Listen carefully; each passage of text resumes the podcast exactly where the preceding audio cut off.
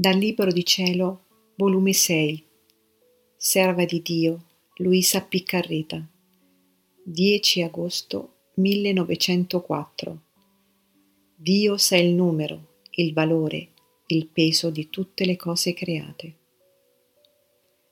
Trovandomi fuori di me stessa, mi sono trovata girando le chiese, facendo il pellegrinaggio a Gesù sacramentato con l'angelo custode, ed avendo detto dentro d'una chiesa: prigioniero d'amore, tu te ne stai abbandonato e solo, ed io sono venuta a farti compagnia, e mentre ti faccio compagnia, intendo d'amarti per chi vi offende, lodarti per chi vi disprezza, ringraziarti per chi versate grazie e non vi rendono il tributo del ringraziamento, consolarti per chi vi affligge, ripararvi qualunque offesa.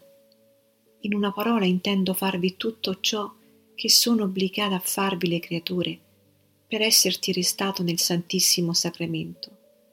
E tante volte intendo ripeterle per quante gocce d'acqua, quanti pesci ed acini d'arene stanno nel mare.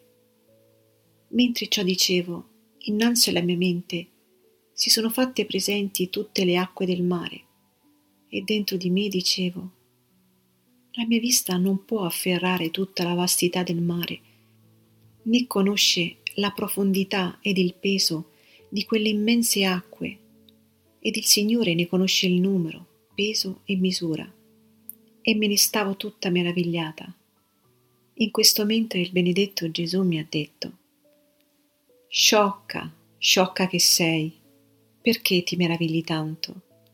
Ciò che alla creatura è difficile ed impossibile, al creatore è facile e possibile ed anche naturale. Succede in questo come a quel tale che, guardando in un batter d'occhio milioni e milioni di monete, dice in se stesso: sono innumerevoli, chi li può contare? Ma colui che li ha messi in quel luogo, in una parola dice tutto: sono tante, valgono tanto, pesano tanto.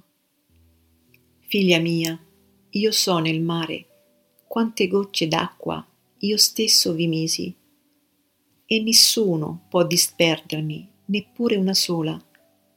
Quindi numerai tutto, pesai tutto e valutai tutto, e così di tutte le altre cose. Dunque, che maraviglia che il tutto sappia. Nel sentire ciò mi è cessata qualunque meraviglia, anzi mi maravigliavo della mia sciocchezza.